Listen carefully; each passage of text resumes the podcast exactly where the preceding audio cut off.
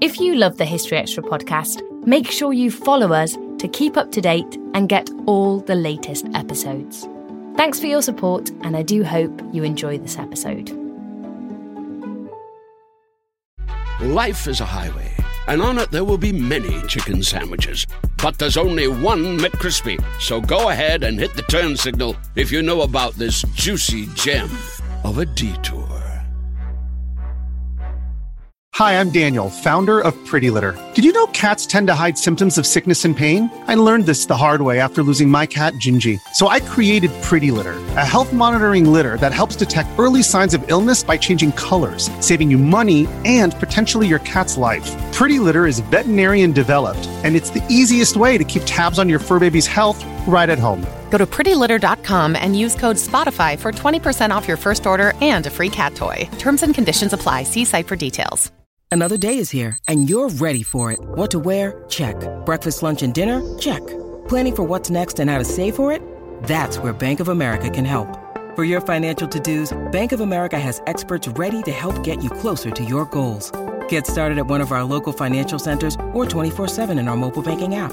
Find a location near you at bankofamerica.com slash talk to us. What would you like the power to do? Mobile banking requires downloading the app and is only available for select devices. Message and data rates may apply. Bank of America and a member FDIC.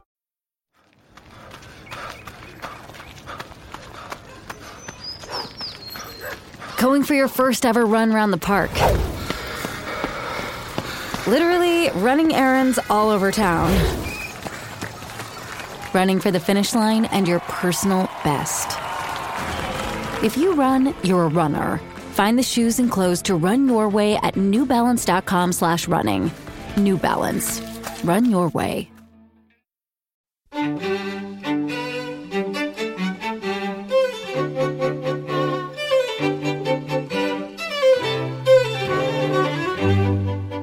Hope that for, for all those people for whom Wolf Hall remains um, on their bedside table, uh, this this might offer a, a, an incentive to pick the books up and, and, and, read them in earnest. That was Peter Kosminsky discussing the new BBC adaptation of Wolf Hall and Bring Up the Bodies. The nation took a long time to stagger into rebellion, but eventually it did. And when it did, um, it became seriously territorial. And that was David Crouch on England's bloody 12th century civil war.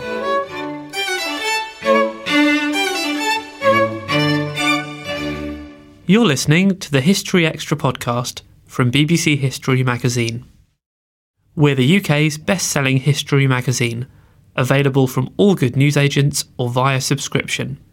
Check out our latest subscription deals at historyextra.com forward slash subscribe. The magazine is also now available on many digital devices, including the iPad, iPhone, Kindle, Kindle Fire, Google Play, Kobo, and Zinio. Look out for us in your App Store or newsstand, or find out more at historyextra.com forward slash digital. Welcome to our second podcast of January 2015. I'm Rob Attar, the editor of BBC History magazine. Tudor history lovers will no doubt be glued to their television screens this month as the eagerly awaited adaptation of Hilary Mantel's Booker Prize winning novels Wolf Hall and Bring Up the Bodies is due to begin on BBC Two. Our features editor, Charlotte Hodgman, was lucky enough to interview the series director, Peter Kosminsky, to find out what viewers can expect from the show and what he really thinks about its lead character, Thomas Cromwell. So, Peter, what I'd like to know first is, what actually drew you to the project? Are, you a history buff yourself? Well, I'm a, I was a science student originally uh, at university, so I haven't really got any history credentials in the academic sense, although I've always been interested in history. Um, and um, I suppose taken a, a, fairly cautious view about um, historical novels, uh, wondering occasionally whether the people who've written them have been a bit cavalier with the historical research uh, because I tend to work on factual programs in the main or dramas based on factual events, and we put a great deal of emphasis on our research process. Uh, I have been cautious, um, just as a as a reader myself, about historical novels. But of course, Hilary Mantel spent five years researching uh, Wolf Hall and Bring Up the Bodies. And um, when I read them, you know, it was uh, the, the, strength and the um, depth of her research was immediately apparent. So I was already a fan of the books. Um, and you know it's it's not often in one's uh, professional life that you get offered, offered an opportunity to make a television program based on two Booker Prize winning novels. Uh, so it's not something uh, one would would turn down really. No, I mean the series sort of distills sort of a thousand pages, doesn't it, into only six hours of, of film. I mean that must have been a huge challenge.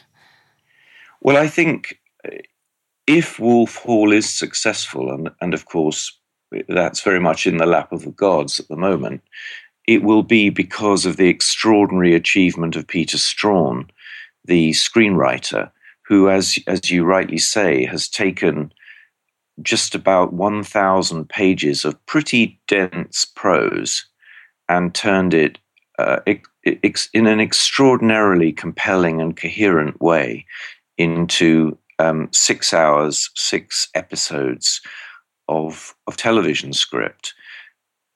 You, you, know, obviously, when, when one hears of um, of of an, a, a, process of abridgment that that is that dramatic, you assume that huge chunks of material are going to have to be discarded.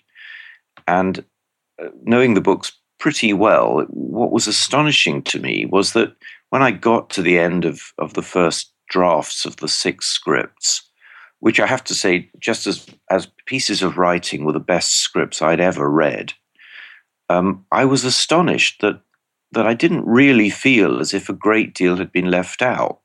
Now, of course, when you you lift the hood and, and start to look at the mechanics of of what Peter's done, and I do a bit of writing myself, so I was curious.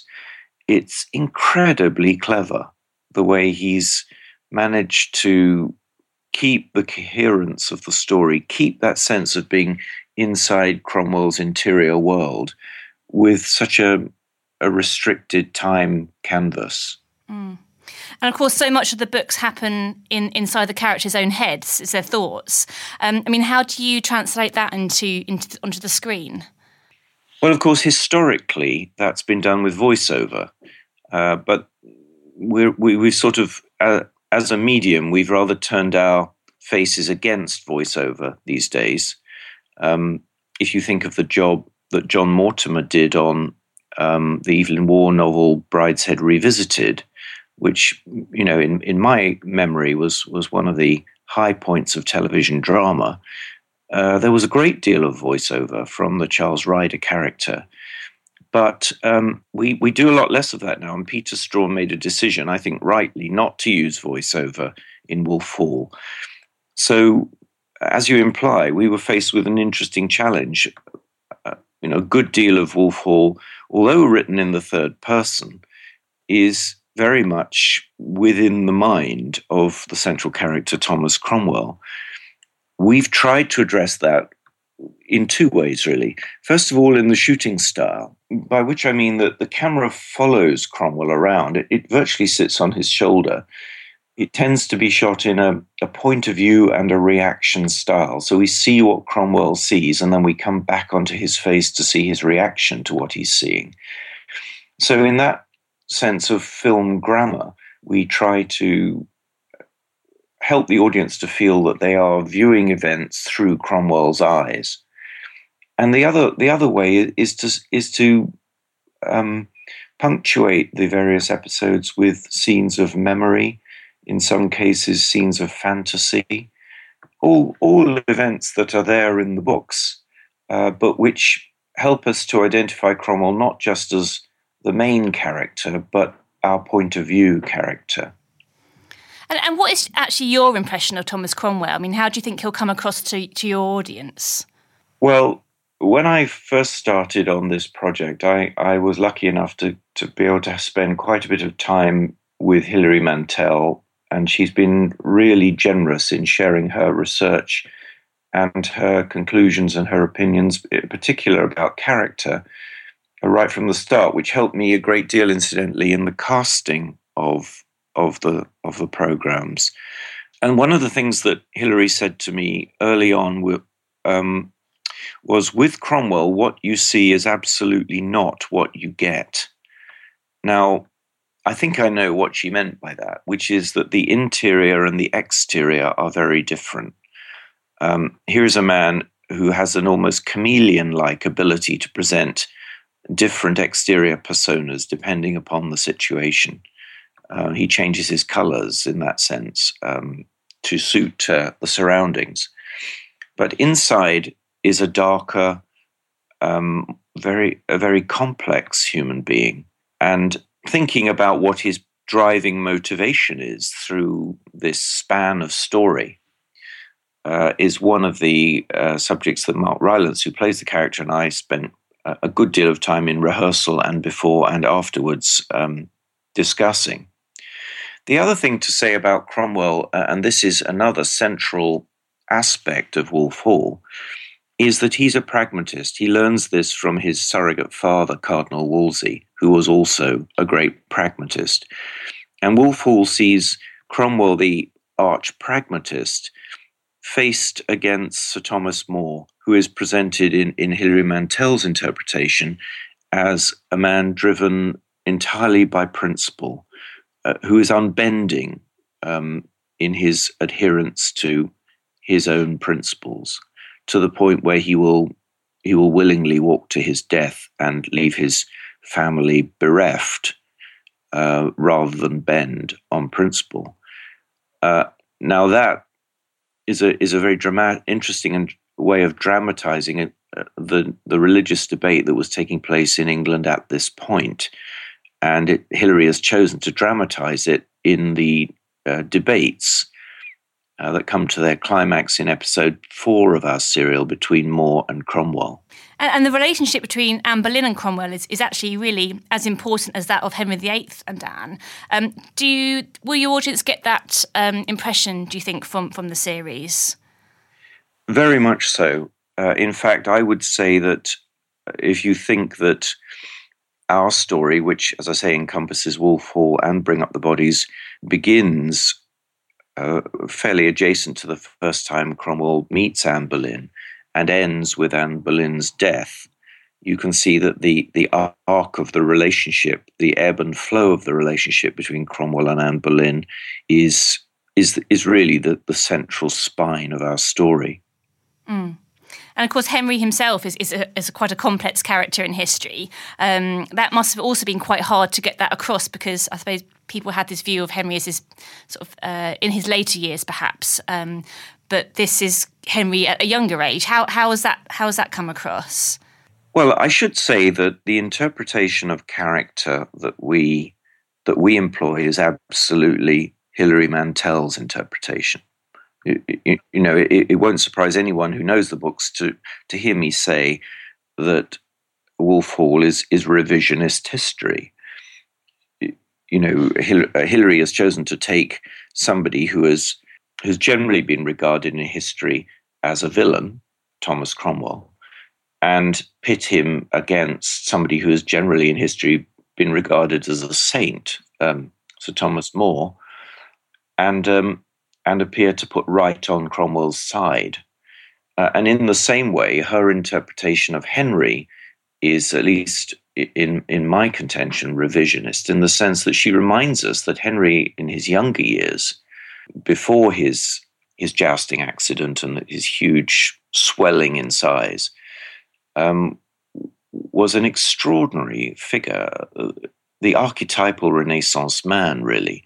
He was um, as well as being an, a hugely accomplished sportsman and athlete, he was a musician, uh, he was an architect, uh, he designed clothes. You know, he, he, was a highly intelligent and, above all, an extremely charismatic figure. And the challenge we faced was to try to uh, bring that character to life as conceived by Hilary and not get bogged down in the previous interpretations, uh, which you know, which has sometimes veered a little bit more towards caricature. Mm. Uh, when you first read the the script, did um, did you have people in mind for um, the cast? Did people sort of jump out at you and you think, oh, that that person, you know, Mark, for example, for Cromwell? Well, Mark Rylance and I have worked together previously uh, on um, a Channel 4 drama called The Government Inspector, where Mark played the weapons inspector, Dr. David Kelly, who committed suicide uh, at around the time of the Iraq War. And so we had been eager to work together again. And Mark was attached to Wolf Hall uh, when I became involved. So, from my point of view, it was it, it was something I'd been looking to do for years, find a, another really meaty project for Mark. Uh, but in this, on this occasion, he got there before me. He was approached by the producers, agreed to play the role, and um, I would imagine, you know, he had some involvement in in the choice of of me as director. And I did, in fact, because this was such an ambitious piece, and the characters were so well drawn, and I knew I needed really accomplished actors. I turned to two other actors that I have worked with previously Damian Lewis, uh, who I worked with on, a, on the BBC drama Warriors about um, the, the Cheshires uh, and their peacekeeping role in, in Bosnia. Uh, I, I asked Damian Lewis if he would like to play Henry VIII, and uh, Claire Foy, with whom I've more recently worked uh, on on the Channel 4 drama The Promise, to play Anne Boleyn. And, and for Claire, it was a particular challenge because Anne is depicted in, in Peter Straughan's scripts as quite an unlikable character for much of the drama. And yet, by the end, by episode six, she has to absolutely break, your heart and Cromwell's heart. And so, to find an actor who could who could not pull the punches of the earlier, more difficult sections, and yet still deliver that emotional climax for us at the end of the serial was going was always going to be a challenge and um, I knew that Claire because we she played a lead for me before I knew that she'd be able to accomplish that mm. I mean and also the number of characters you've had to cast is, is quite large as well isn't it something like 100 um, I mean where do you start with that sort of number of people well, you start with a really good casting director, and I was lucky enough to work with, I suppose, arguably the leading casting directing team in the country, Nina Gold and Robert Sterne. Um, and they went about it very um, systematically. We we had many months spent in casting because I tend to be quite exhaustive about the process. And for most of the parts, we saw a large number of candidates put them on tape, had them auditioning various scenes from Peter's scripts, and, and just worked our way towards the process over many months in a, in a small and rather airless room. um, and uh, the um, the play of Wolf Hall, um, which is currently uh, sort of taking place in London, um, has that influenced you at all? Well, as a matter of fact, I made a point of not going to see it uh, until we'd finished shooting. Pri- primarily because I didn't want to risk being influenced by it. Um, now, I knew that Hilary Mantel had been very involved in, in the stage version, uh, and it was very, very close to her heart. So, you know, I had to explain to her why I didn't go to see it. I didn't want to offend her. Uh, also, Ben Miles, who's playing uh, Cromwell on stage, is an actor I've worked with three times previously on film and I, I think of him as a friend. So I, I also had to make my excuses to him. But I was concerned that if I went to see the play, something or the plays, something subconsciously might lodge. I, I have been to see um, the, the, stage version of Wolf Hall since shooting, and I, I did enjoy it. But it, it, takes a completely different approach to the material from from Peter Straughan's uh, screen adaptation. So I think for for lovers of the book who've seen the stage version, they'll find this a, a very different and, and I hope obviously an illuminating experience. Mm. I mean, that brings me on to my next question. Actually, Mantel's um, books have been read by millions of people. What's what do you think you can bring extra um, to to the story um, that they won't maybe have got from the books? Let there not be any doubt. watching the television serial is um, is no substitute for reading the books. You know, these are some of the finest books, um, you know, written recently, and uh, to read them is an absolute joy and a pleasure. So I hope that nobody uh, would would would come to the the television program as an excuse for not reading the books. But having said that, uh, it, it, became almost a joke um, the number of times in in preparing Wolf Hall that people said to me and others, "Oh yeah, no, that book's it's been on my um, bedside table, but I don't know, it's on the it's in the pile." Or occasionally people say, "Oh well, you know, I did try, but I didn't really get past the first hundred pages." And you know, the, the books are challenging. There's no question. They you know they they are um, amb- ambitious pieces of writing which come off magnificently, but they're not exactly an, a sort of easy read, uh, at least until you get well into them. So I hope that for, for all those people for whom Wolf Hall remains um, on their bedside table, uh, this this might offer a, a, an incentive to pick the books up and, and, and, and read them in earnest. It must have felt quite special filming at, at sites that had a direct link with some of the characters that you're you're bringing to life. Yes, absolutely, and I think for the actors as well. You know, for example, for Damian Lewis and Claire Foy playing Henry and Anne Boleyn to stand in the gallery at Penshurst Place, knowing that um, 500 years previously, their prototype characters had stood in that very room you know must have been an extraordinary experience. Uh, I mean, there were there were sacrifices we had to make to allow us to do that. I mean, I have been making television programs for 35 years. I've never ever known a situation where you're shooting um, rather an important drama scene in a room and you have to stop every half an hour for 10 minutes to allow a tour party to walk through your set.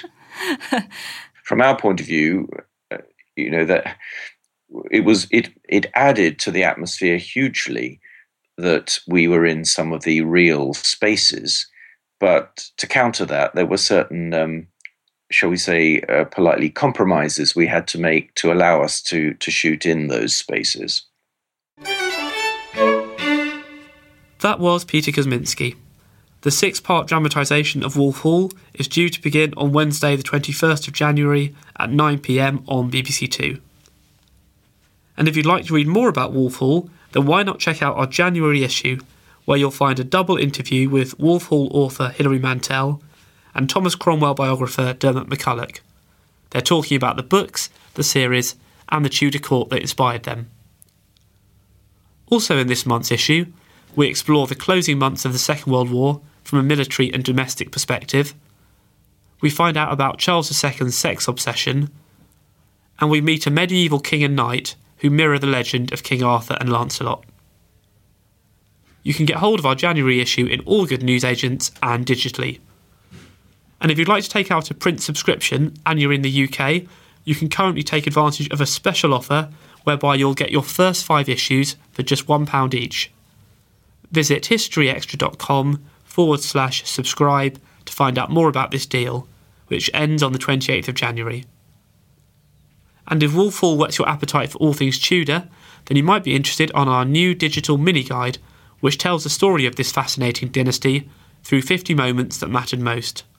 It's available now from the BBC History Magazine app on both the iPad and iPhone.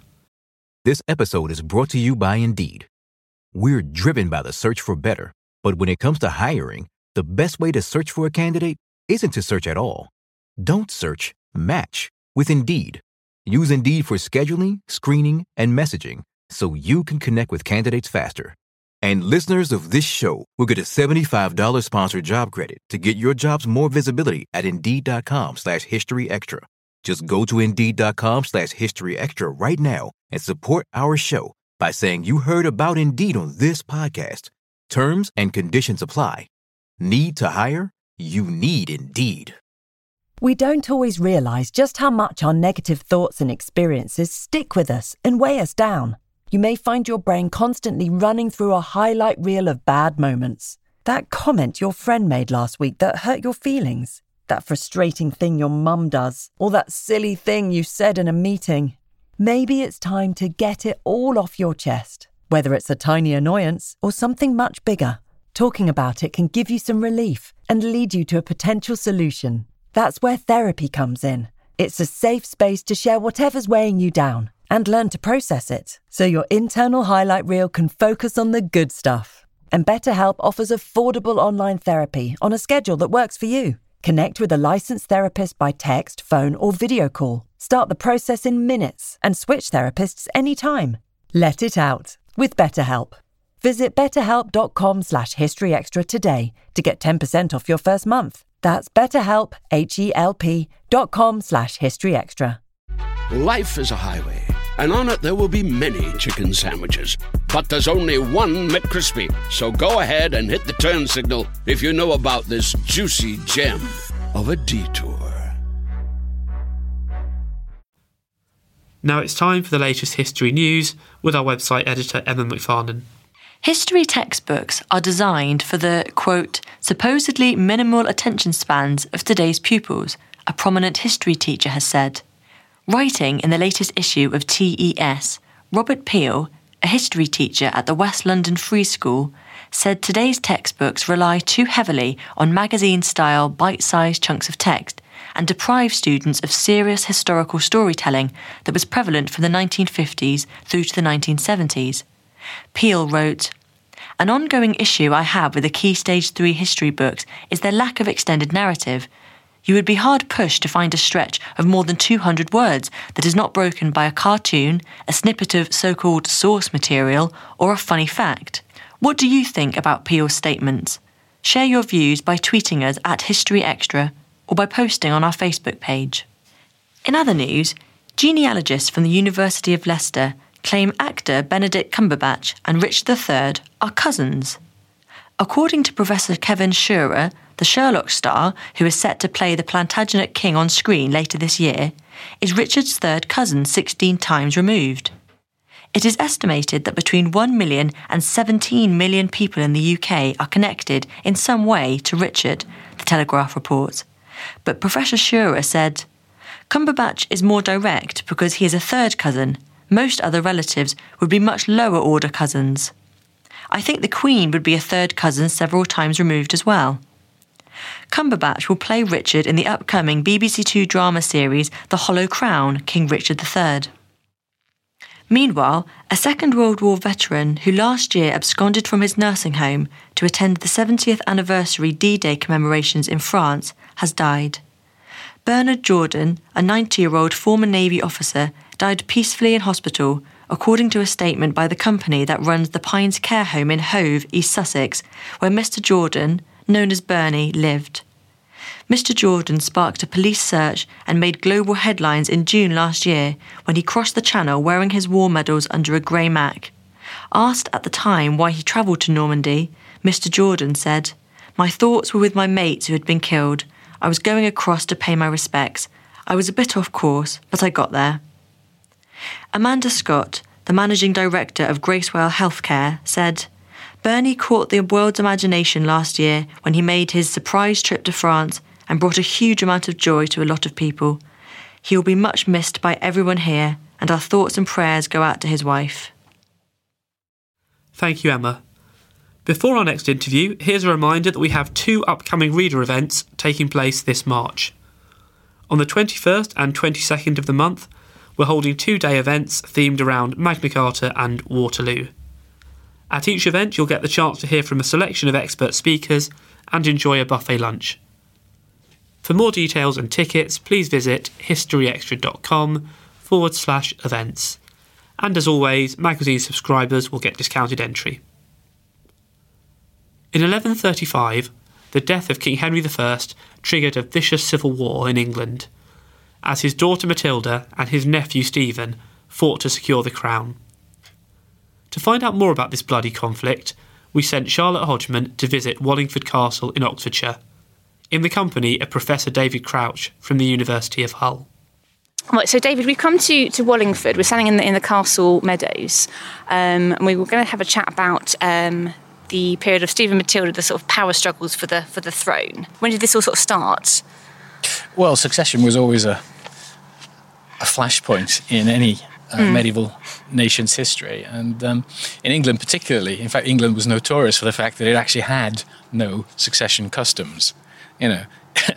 Whoever, I mean, the, the person who got the throne was generally the person who made the most of the opportunity Yeah. uh, that, that he had. Um, England had never had an undisputed father to son succession since the 10th century. So everybody knew that when the old king died, what would follow would be, well, a gap until the political community or military force sorted out who would be the next one. Mm. I mean, Henry I, the immediate predecessor of, of, of Stephen, he opportunistically uh, took the throne uh, when his brother died in a hunting accident in 1100.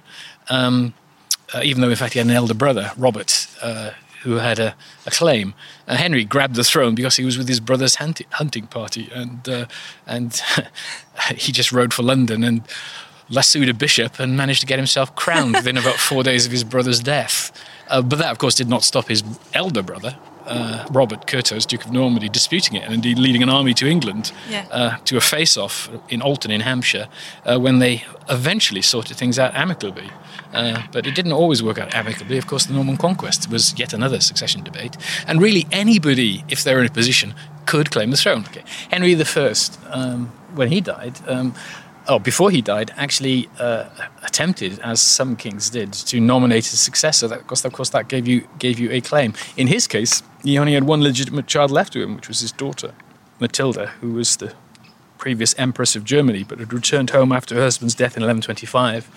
And by 1127, it was quite clear that Henry I was going to have no more children, um, at least by his uh, by his, legit- by his um, by his lawfully wedded wives. Mm. Of course, he had about 30 illegitimate children, uh, which complicated things somewhat as well too. But um, uh, it was quite clear that by 1127 he was going to get have no further children. The only other candidate was his elder brother's son, William Clito, who at the time was Count of Flanders, um, and therefore to help counter. Uh, the claims of William Clito, he nominated his daughter, the Empress, So was to that was that unusual then for a king to nominate their daughter as, as their heir? never happened before in England?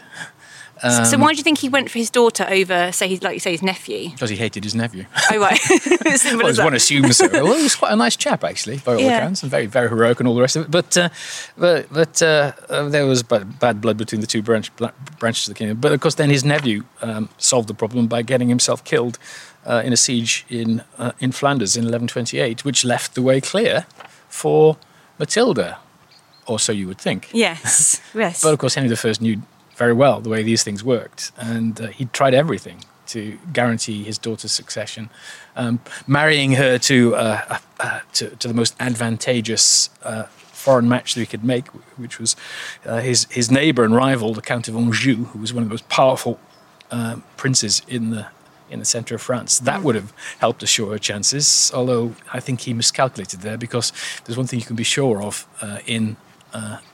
Uh, early 12th century France is that Normans hate the Angevins and Angevins hate the Normans. And in fact, he probably may have actually sabotaged her chances partly by that. yeah, she thought that would cross his mind. Wouldn't yeah. it? And of course, he got his nobles to do that all important thing swear their. Uh, swear that they would support her when he died and would put her on the throne. And did that actually count for anything? Doing that? It certainly counted for something because um, in the you know a civil conflict that followed and in the debates that followed, the fact that all the great barons and earls of England had sworn to support Matilda was brought forward as the ideological justification for Mm. rebelling against the anointed king, who was Stephen, because that was trumped by the by the oath that they'd sworn before. Now, most of the earls and the barons and the Norman counts had not supported Matilda. But still, it was a way of needling them. Yeah. And yeah. indeed, when eventually a lot of them did turn against Stephen, it was, they said, because they were honouring the oath that they'd sworn before God. So, so Henry dies. Um, does Matilda come back straight away to, to claim the throne? Ah, that was bad timing. Uh, Henry died in the middle of a ferocious row with his son-in-law, Right. Geoffrey of Anjou, Ah. and uh, his his his daughter had taken her husband's part. So they were out of Normandy when he suddenly died in the forest of Lyon Yeah. in Normandy, uh, and as a result, opportunity knocked for those people who were ambitious enough uh, to take advantage of the uncertain times. And it is said, well, at least it was said by the people who, who actually didn't honour their oath, that on his deathbed, in his last few days, Henry I, it took him a week to die, Henry I had released his barons and his magnates from their oaths so that they could actually follow their inclinations in the best interests of Normandy. And it's possible that that exact, is exactly what happened, because what we, we know what happened immediately after his, his death is that the Norman barons, uh, who were also many of them English barons too, went into conference mode. They okay. had conference after conference. Who's the best person to succeed Henry I? We're not going to have his daughter. Let, let, let's, let's rule her out. We're not going to have that horrible foreign husband of her. Mm-hmm. What will we do? Well, we will um, look around, who's the best candidate. Now, the king had nephews, and the most potent nephews uh, were the, uh, the, the sons of his sister, Adela, the Count of Blois, another powerful central French principality, not as powerful as Anjou, but powerful enough. Mm. And um, he'd had uh, one of them uh, at his court for years. And that was the younger son, Stephen, who he'd made Count of Mortain in Normandy, uh, uh, Lord of Eye and Lancaster in England, uh, and who he had arranged a marriage to the to the Countess, the um, heiress of, uh, of Boulogne, um, uh, whose whose name was Matilda. And the Norman barons thought about it, and they decided, well, and it took them about two or three weeks to do this, uh, that they would go for Theobald, the eldest son, who was the Count of Blois, because that would bring Normandy and Blois, which who are neighboring principalities, into alignment, face down Anjou, and also worry the King of France further up the Seine towards mm-hmm. in Paris. And they elected Theobald as their, their, their new duke. Theobald arrived in Rouen only to discover that his brother had, had got on a horse, rode to Boulogne, uh, got on a boat, uh, reached England, uh, found his way to London, where the Londoners had claimed him King of England, and where with the help of his brother, who was the, uh, the, the, Bishop of Winchester, and uh, the Bishop of Salisbury, who was the head of the government, uh, got himself crowned. So he just seems to be the person who got there first, really stood the most chance of um, of being crowned. As I said, opportunity. Yeah. Stephen started very well. Mm. You know, I mean, he started so well that he didn't have to give anything away. I mean, his uncle, his uncle, the dead king Henry I, had to bribe his way into the into the good good books of his aristocracy. He gave away vast amounts of money and land, you know, to, to, to get the English aristocracy on his side, so he could turn to Normandy and try and sort out things there. Stephen didn't have to do this. I mean, in fact, there are complaints uh, from well-known complaints that you know he was he was uh, you know uh, as new king giving away nothing to them. You know, Nothing at all. I mean, not well, not, not nothing at all, but you know, he didn't feel as though he had to be particularly generous to them. So his first grand court as king at Oxford in Easter, 1136, um, uh, got through a lot of business, and he made you know quite a few promises about the future running of the kingdom. But he didn't feel as though he had to give away land or money in any great quantities to have himself assured as king, because he felt perfectly confident. So he felt quite he so he was quite secure then, even though I mean was Matilda sort of lurking in the wings still, making plans, or to kind of you know come and assert her? Matilda could or? do nothing. You see, the key the key to England, strangely, was Normandy. Right, and because she didn't have that um, support there. Without Normandy, you could not go on to England. Uh, and Normandy was secure for Stephen at this point because his brother Theobald, although somewhat miffed, yeah. having been sort of uh, uh, miffed, having been to the throne, nonetheless actually rallied round uh, his family and interceded with the King of France and got him to recognize Stephen. And indeed, letters, he and the King of France wrote letters to the Pope saying Stephen was the rightful King of England. Mm. So the Pope in Rome sends a, a letter, you know, um, which uh, to the barons of England, telling them that Stephen indeed is rightfully their king, and uh, they needn't worry about the oath that they swore. Mm. So, what did Stephen do wrong then? Because it sounds like it was wrong? it was fairly kind of all set up for him. Yeah, he couldn't have had actually a better start, but he forgot what he should have known that the key to uh, the key to England is Normandy. well, there are other things as well that he failed to do. But things started well for him. I mean, a lot of it has to do with the fact that he trusted his younger brother, Henry the Bishop of Winchester, who was a superb diplomat and engineered all this sort of approval from the, the realm in general, got the ch- support of the church, the Pope behind him. And, you know, for the first year of his reign, 1136, 1137, everything went well. But in 1137, he made a massive mistake. He went to Normandy. That wasn't the mistake. That was the clever thing to do. And yeah. he had been told, go to Normandy, get accepted as Duke, make a great progress through the, through the duchy, have a campaign against the Angevins, teach him who's boss, and after that, things will be fine. But somehow things were not fine. things went wrong in Normandy on that, that great progress. And the, the, the thing that went wrong was that Stephen began trusting certain factions of his aristocracy, the ones that he found most obliging to him, rather than his brother. The key to being a good king is to actually keep a ba- balance of factions at your court. Henry Mm. I was extremely good at it, a master. You know, his nephew simply did not get it. He just wanted to be. Well, it seems to be he just wanted to be nice to his friends. Yeah. He felt safer when he had friends. yeah. So how did the rebellion pan out? What happened? It was an un- unusual rebellion uh, in the sense that um, it, it, it took a long time to generate it. Took a long, a long time to generate. I mean, don't forget, Stephen had been king two years before he had any serious problems in England. Yeah. You know, so I mean, in the end, you, you can only blame him for it. you know, he had so many chances. Yeah. And and, and, and and the nation took a long time to stagger into rebellion, but eventually it did. And when it did, um, it became seriously territorial. In essence, the southwest of England became detached from the rest of England. And, and, and there, you know, Matilda's cause was embraced. Uh, and the rest of England, uh, southeast, London, East Anglia, and to a large extent Yorkshire as well, uh, that was loyal to the king. There was a war zone in between them, Yeah. mostly along the Cotswolds, where terrible things happened. That was more or less the situation for the Yeah. entire rest of King Stephen's reign. And the war went on. And it continued on really uh, until Robert of Gloucester died, in, which he did in 1147.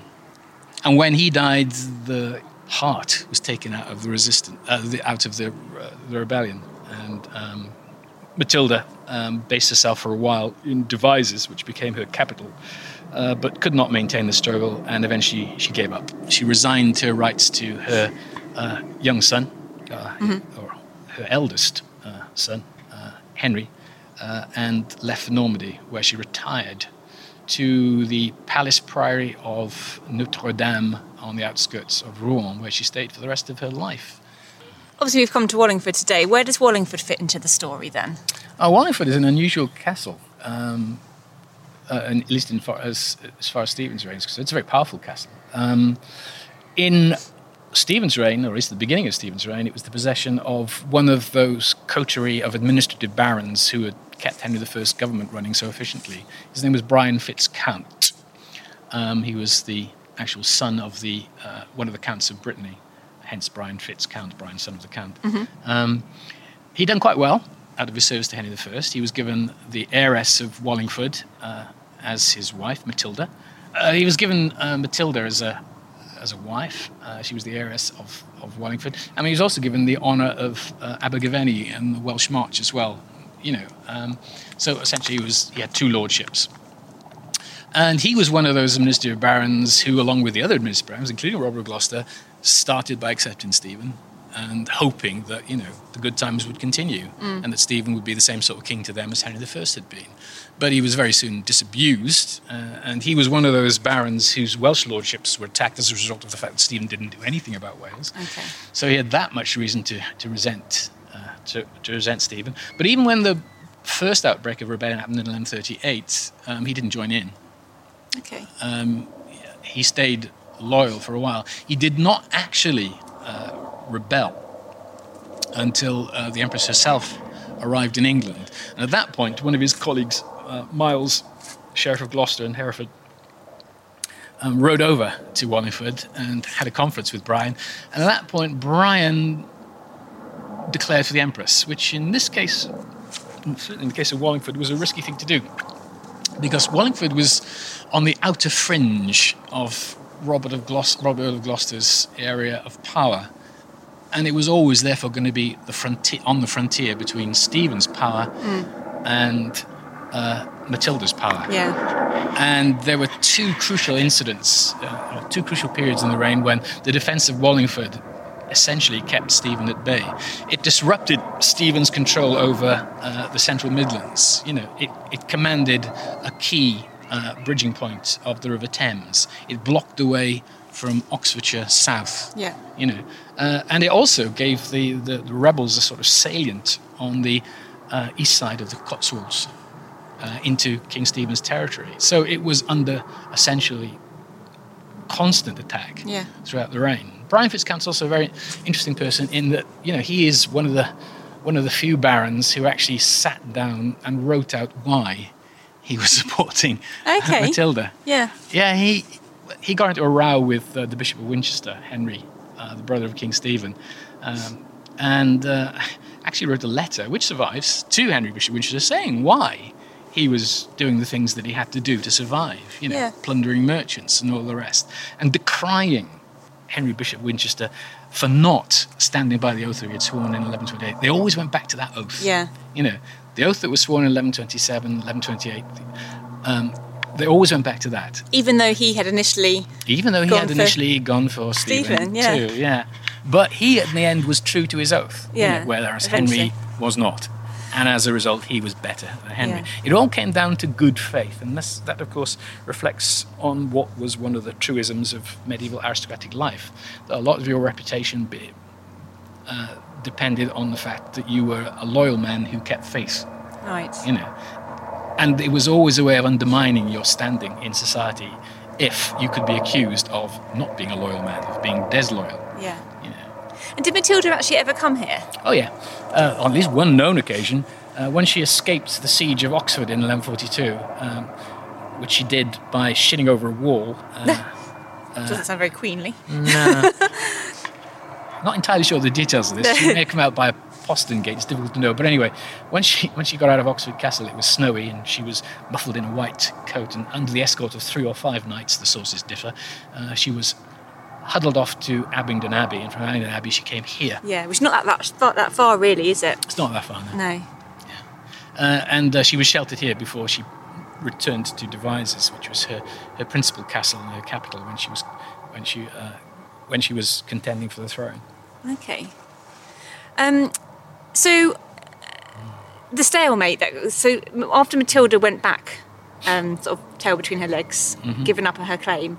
Um, what, what sort of happened to what happened to uh, the monarchy in England then? After that, so Stephen's back on the throne. Stephen is back on the throne. Well, he's back on the throne after 1141. Yeah. And never leaves it again. Um, So they were quite happy to have him back, even though he'd been the hadn't done very stalemate well. continued uh, until Robert of Gloucester died, and then something very strange happened. Civil wars, of course, eventually uh, cause you know massive emotional and physical exhaustion in, Mm. in the pop in the populace, and eventually people realise that there aren't any going to be any winners. No. you know, and that the only way forward is by a settlement. But Stephen wouldn't settle.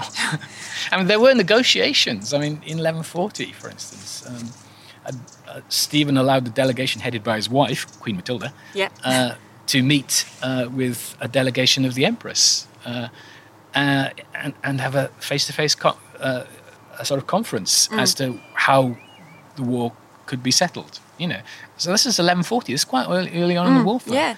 you know, and there were other conferences, another one in 1146. But it always, it always, you know, uh, sort of collapsed um, because of the intransigence of either party.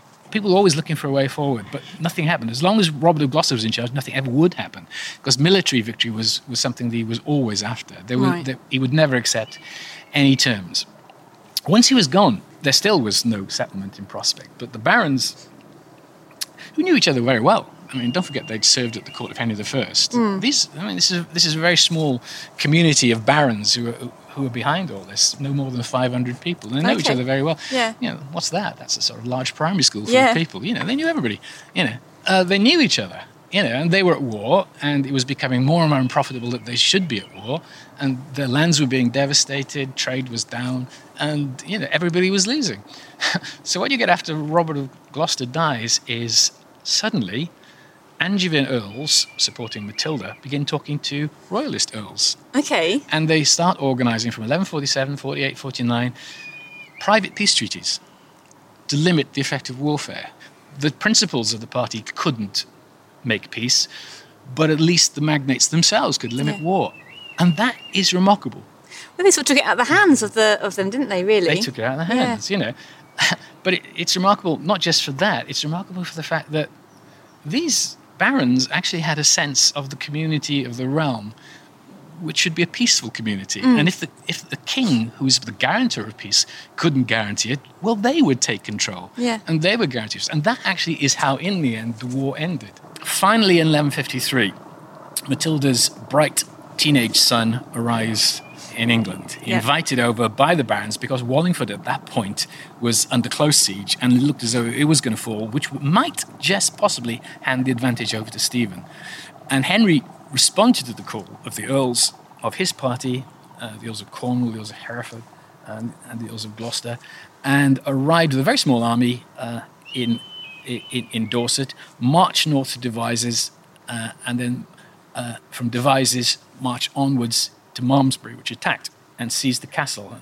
Makes a great tour of the kingdom in a military chevauchée campaign. Doesn't pick up much support, but eventually he circles down and he gets to Wallingford. And finally, Stephen manages to gather together a great army. His earls turn out for his summons. Uh, they gather on the other side of the River Thames at Crowmarsh, Gifford. The Henry II uh, arrives, attempts to actually um, attack the, the, the king's army, but the king's a bit too fly for him and drives him back. And at that point, you have two armies facing. Uh, Henry II, as he will be, uh, Henry, Duke of Normandy, as he was then, um, camped uh, on this side of the river. The king camped on the other side. It's the great face-off. Yeah. It's that final battle that Stephen himself really wanted. Mhm. You know, and what happens? The barons on either side tell the duke and the king, "We are simply not going to fight. Let's sort this out." You know, So once again, they've taken the power they out of the take Yeah. control. And Stephen and Henry both say they're shocked at this. Well, I'm not entirely sure they might have been, you know, No. because it is so a problem. The barons themselves appoint a commission Mm. to to uh, a commission of bishops and a commission of earls to iron out um, a peace settlement, Yeah. which is presented to both Duke and King at Winchester in November 1153. They accept it. Then together, they head to they head to London and seal a treaty, which uh, enshrines these the, these terms. You know, Yeah. and the war is over. I mean, it's it, it's as simple as that. And the war is ended not by a military victory, but simply by an act of Yeah. the entire political community saying, "No more. Yeah. this is it. Peace is important. There's a way forward." And the way forward was that that Stephen accepts and adopts um, Henry as his heir. You know, Yeah. slightly easy for him because his own son Eustace at this point is uh, has recently died, um, his own elder son, uh, and although it's very tragic for him, uh, nonetheless it's more of a blessing for the community because there's no longer going to be that sort of next generation of the struggle between Mm. Eustace and, and Henry. Um, uh, so Stephen accepts Henry, and as I said, he's a pleasant man, Yeah. a decent man, uh, and he, he makes the settlement work. Henry decamps from England back to Normandy because he's got more problems in France, uh, and the peace settlement continues. That was Charlotte Hodgman and Professor David Crouch. You can read an article about their visit in the January issue of BBC History magazine, which, as I mentioned before, is on sale now. And that's pretty much it for this week. Do join us next time when we'll be talking about a famed medieval knight and chatting to the latest biographer of Henry VIII. Thanks for listening to this History Extra podcast, which was produced by Jack Fletcher. Do let us know what you think about this episode by emailing podcast at historyextra.com, and we might read out your messages in future episodes. Alternatively, why not keep in touch via Twitter or Facebook, where you'll find us at History Extra. For more great history content, don't forget to visit our website historyextra.com, where you will find history quizzes, galleries, articles, and more. Plus, it's where you can download every single previous episode of this podcast.